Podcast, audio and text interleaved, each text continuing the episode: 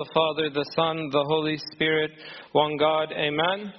Today is the second Sunday of Tuba, but the readings of today are not from the second Sunday of Tuba, because yesterday was the great feast of the Epiphany, the Theophany, and the church is still in celebration mode, if you will. And so there is special readings for the second day of the Theophany. And so the readings of today are for the second day of the Theophany. And the readings of today are very beautiful, and they have a very clear message for us. After the birth of Christ, after the birth of Christ, the Lord kept a very low profile for 30 years. 30 years. The Gospels only record one event in the adolescence of the Lord, and it jumps from the birth straight into the baptism. And the good news of the Gospel started to spread the day after, like the start of the ministry of the Lord was from the Theophany the three year ministry of the Lord every day with the disciples going to preach started after the theophany. It is as if the church, in its wisdom, has chosen this day to remind us of the start of the ministry of Christ. And uh, today is the 12th of Tuba. Tomorrow is the 13th of Tuba. And the 13th of Tuba, we celebrate another feast that is the wedding of Cana of Galilee. The wedding of Cana of Galilee is the the first miracle. So as if the church betretted to say, now the ministry of the Lord is about to, to take off. And so the church is reminding us of the beginning of the Lord's ministry and is reminding us to start our ministry reminding us to start our ministry. Um, and that's why, if you see the, the gospel of today, St. John the Baptist, he sees the Lord Christ and says, Behold, the Lamb of God. And then what happened? Two of his disciples went and followed the Lord. And Andrew and another disciple who's not named, but we know the other disciple who's not named is probably John probably John. So now these two disciples, because it's John's gospel, so he didn't name himself. So the two disciples, they went and followed the Lord. And then Andrew, what did he do? He went and grabbed his brother Peter and said, Hey, man, the Messiah is right here. Okay? Then the Lord called Philip. And then Philip went and called Nathaniel. So, in this passage, we saw or we see that five people came to the Lord Jesus Christ. This was the beginning of the, the ministry. And so, today we want to be like St. John. We want to be like St. Andrew. We want to be like Philip. We want to bring our family to Christ. We want to bring our brother to the Lord. We want to be like Philip, who brought his best friend Nathaniel and brought him to the Lord. And so I was thinking, like, our church now is to become like a beacon of light for the whole community. And with God's grace, all of Palatine, Schaumburg, or Rolling Meadows can come to the Lord. That's what the disciples did. That's what they did. That's what the ministry of the Lord Jesus Christ was all about. And there was one expression that was in the gospel of today that was repeated several times that is the key to bringing people to Christ. And today, our job is to learn this formula. The formula is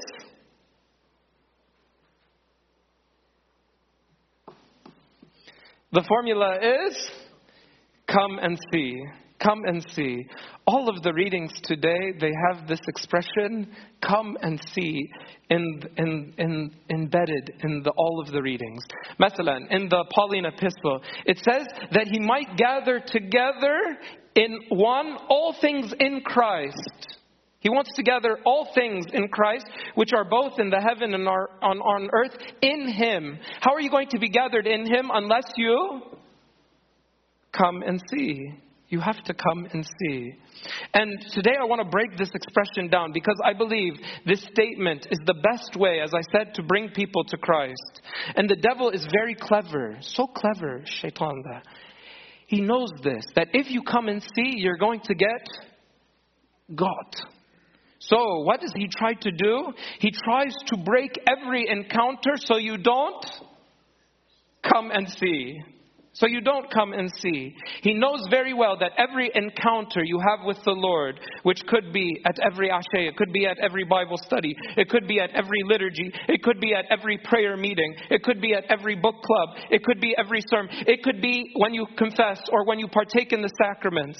And so every time there's an opportunity to come and see the Lord, the devil wants to to break this and, and construct barriers so you don't come and see. And so today I want to discuss with you a few barriers that I see Shaitan is putting up for us to prevent us from coming to see the Lord Jesus Christ. The first barrier is the barrier of busyness. Busyness. In our society, the devil has succeeded in making us so, so, so busy that unfortunately we have no time for the Lord. We have no time to come to the Lord. And actually, you will see this in every service in the church. Every service in the church, actually, very few come. Very few come. Very few come. And that's why the message for us today is you have to come and come and see. The Lord knows we're very busy. Lord knows we're very busy. And that's why when He created the world, He created it seven days.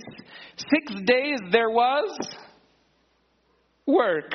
And to be busy six days of the week. You can be busy six days of, but the Sabbath day was supposed to be a day of rest, a day for the Lord. The day of rest doesn't mean to ruhu to and to sit on your couch and to watch TV and to sleep in and to watch football. That's not what the day of rest is. The day of the re- day of rest is the day for to worship the Lord. So, and I'm asking, begging, pleading with you, is to sanctify the Sabbath day. To make the Sabbath day a day for the Lord. The Sabbath in the Jewish day, the Sabbath day starts from some Saturday night to to Sunday. So this day should be for the Lord. Make it for the Lord in your, yeah? Let's rededicate the Sabbath to the Lord. The Jews, they were very legalistic about the Sabbath. And even to this day, in my humble opinion, after going to Israel and seeing the Sabbath, man, they got it all wrong. They got it all. They misunderstand the Sabbath. The Lord's not happy with their misunderstanding of this. He wasn't happy in the gospel. He's not happy with this misunderstanding of the Sabbath. We don't want to be like the Jews and to misunderstand the Sabbath. And I, the day when we, people say like Sunday, عايزين نخلص عشان نعمل other thing. Sunday that for the Lord. Sunday is for the Lord. I want us to get back into the habit of going to the Ashaya, to prepare ourselves, to have our kids come to attend the, the midnight psalmody, to dedicate ourselves to the Sabbath. The second barrier that I've noticed when we try to encourage people to come and see is we say, Who else is going? I feel. Who else is going? Yes. The devil so clever. He sowed massive social anxiety that prevents people from, from coming. And if I go, we always start thinking, who am I going to see? What are they going to ask me? What are they going to say to me? What are they going to ask about this? What am I, everyone's going to ask me questions. Everybody's going to judge me. Everybody's going to do this. And we start playing all these questions in our mind. And this is, this is very important for us because what I want to say to you is that my going or my coming affects how other people come. If I come, someone else comes. So, an easy way to break or to overcome this barrier is to to come and to bring others with you. Yeah? Another way to break this barrier, and this is even better than the first way, is not to be affected by the social anxiety and if others are coming. Because what I've started to observe is that people will say, like, why don't you come to this meeting? No one's coming. No one's coming. And then when everybody comes, the people say, I don't want to come. It's too crowded. Sunday's too crowded. It's too crowded. So then no one's coming, and then on the same side, it's too crowded. Everyone's coming. Wisdom is justified by her children. Wisdom is, they said about John, he doesn't drink or whatever. And then they said about Christ, he is a glutton and a wine bib. يعني مش عاجبك ده مش عاجبك ده مش عاجبك أي حاجة. Wisdom is justified by your children. So our coming should not be dependent on who is coming. We should we should go to seek the Lord. Actually, that's why in the gospel when the disciples came to the Lord, he said, "What are you seeking? What are you seeking? Why are you coming?" Actually, are you coming for others or are you coming to see me? Are you coming to see the Lord? In the psalm and this morning in Matins, it says, As a deer pants for the water brooks, so pants my soul for you, O God. The reason I am coming to see the Lord is my soul is restless. My soul is thirsty. My soul is in need of spiritual enrichment. My soul is seeking a word of God. And that's why the other psalm that like or that, that was the psalm um, last night. The psalm this morning said, Come, come, you children. Come, you children. Listen to me. I will teach you the fear of the Lord. We, today we want to be like these little children that were coming to sit, sit at the feet of Christ, to listen to a word from their master, irrespective of the social pressures that are in the world. The third barrier that prevents us from coming and seeing is the barrier of hearsay. Hearsay. What is hearsay? Uh, what I love about come and see, it puts the onus on you. You come and see for yourself. Hearsay is when you rely on like testimony of others. Like Mary Magdalene, she went and preached to the disciples, said the Lord had risen. The disciples, what did they do? They, they came and saw. They wanted to see the empty tomb. They wanted to see it for themselves. You need to come and see things for yourself. You see it for yourself. The problem these days is we have become so content with hearsay we heard someone said this on whenever I speak to someone about Christianity, they always say, "Oh, we we we watched this thing on YouTube, eh, we we have bad experiences from the past or we saw some bad things on the news or the scandals or the atrocities or whatever." And so then I want to say, "Come come and see."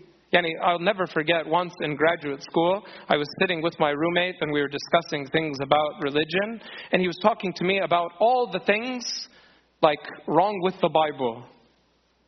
So I asked him, I said, Have you read the Bible? Or are you content of just hearing things about the Bible? You know, and the irony is that we're like scientists and scientists are rational and but how like we didn't even read it, and yet we've put all the hearsay, and we trust the hearsay. And actually, you see it in the readings of today. Because what did Nathaniel say when Philip tried to call him? He said, What good can come out of Nazareth? He's trusting the hearsay. People are saying things, nothing good. Hatta Nazareth, the balad, is not worth anything. And he's trusting the hearsay. So what did Philip say? Leave your conceptions, whatever, and don't prejudge the issue. Just come and see. And if you like it, you like it. If you don't like it, fine. But the important thing is that you have to come and see. And don't let your hearsay or don't let what other people's opinions affect what? Your opinions. Come and see for yourself and make opinion for yourself. The fourth barrier to coming and seeing is effort. Coming and seeing requires effort. Effort. When Moses was tending his flock in the wilderness, he noticed something interesting. He saw a bush that was not burning. And so when the Lord saw, or when Moses saw this bush that was burning, it says he was with his flocks. But what did he do? It says he turned aside to go see this sight. If Moses didn't put in the effort to, hey, say, man, this, this is interesting. I need to go check this out. If Moses didn't put that effort to see the burning bush, he wouldn't have been the arch prophet. Moses had to put in some effort, and God rewarded him with revelation. In the Acts of today, the Acts of today was about the conversion of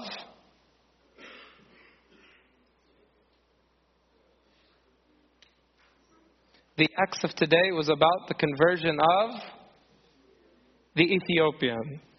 And this Ethiopian is he's Ethiopian. Arfin Ethiopia on the map. And where is he going? To Jerusalem to to worship in Jerusalem. Is that a small trip or a big trip? Big trip.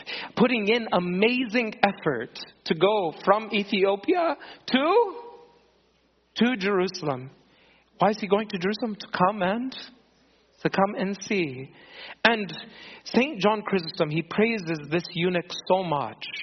He praises this eunuch so much. He says, Let's consider the eunuch's baptism and reflect upon it ourselves with shame. Like, let's compare ourselves to the eunuch.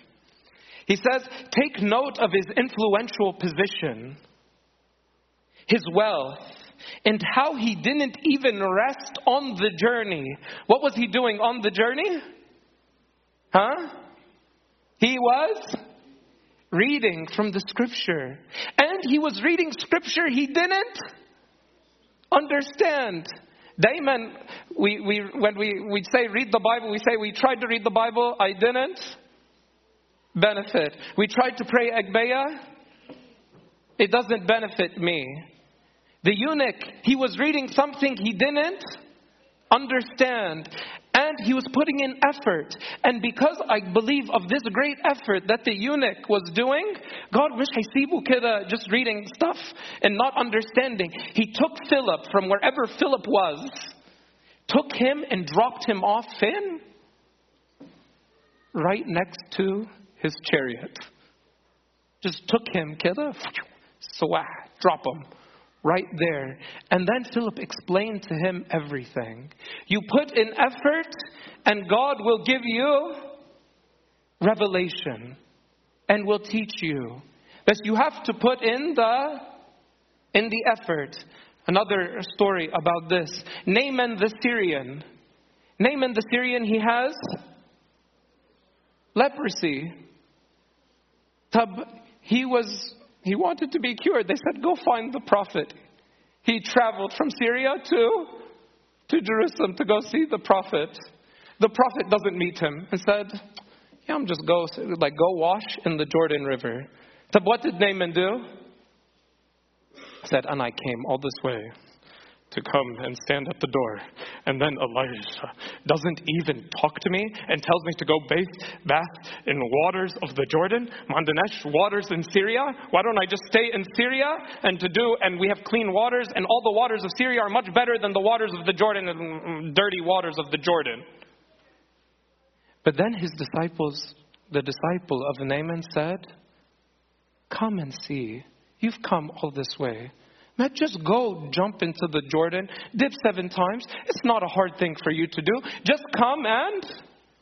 And when Naaman was baptized and he dipped in the Jordan River, he was clean. Because he put in effort and he came and saw. He came and saw.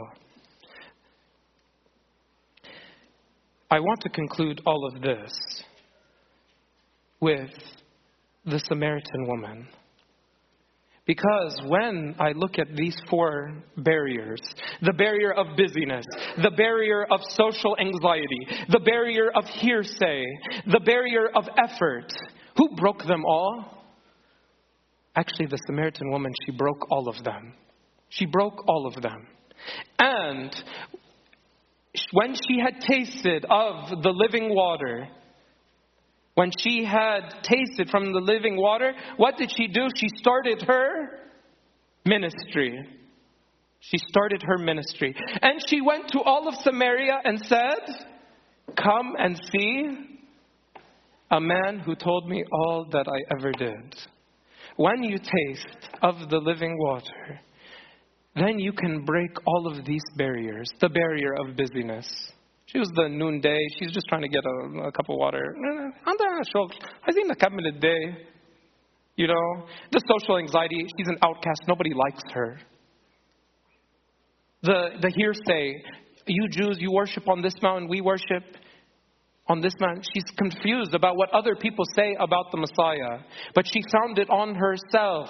She found out the truth by herself. And then she put in the effort. She put in the effort.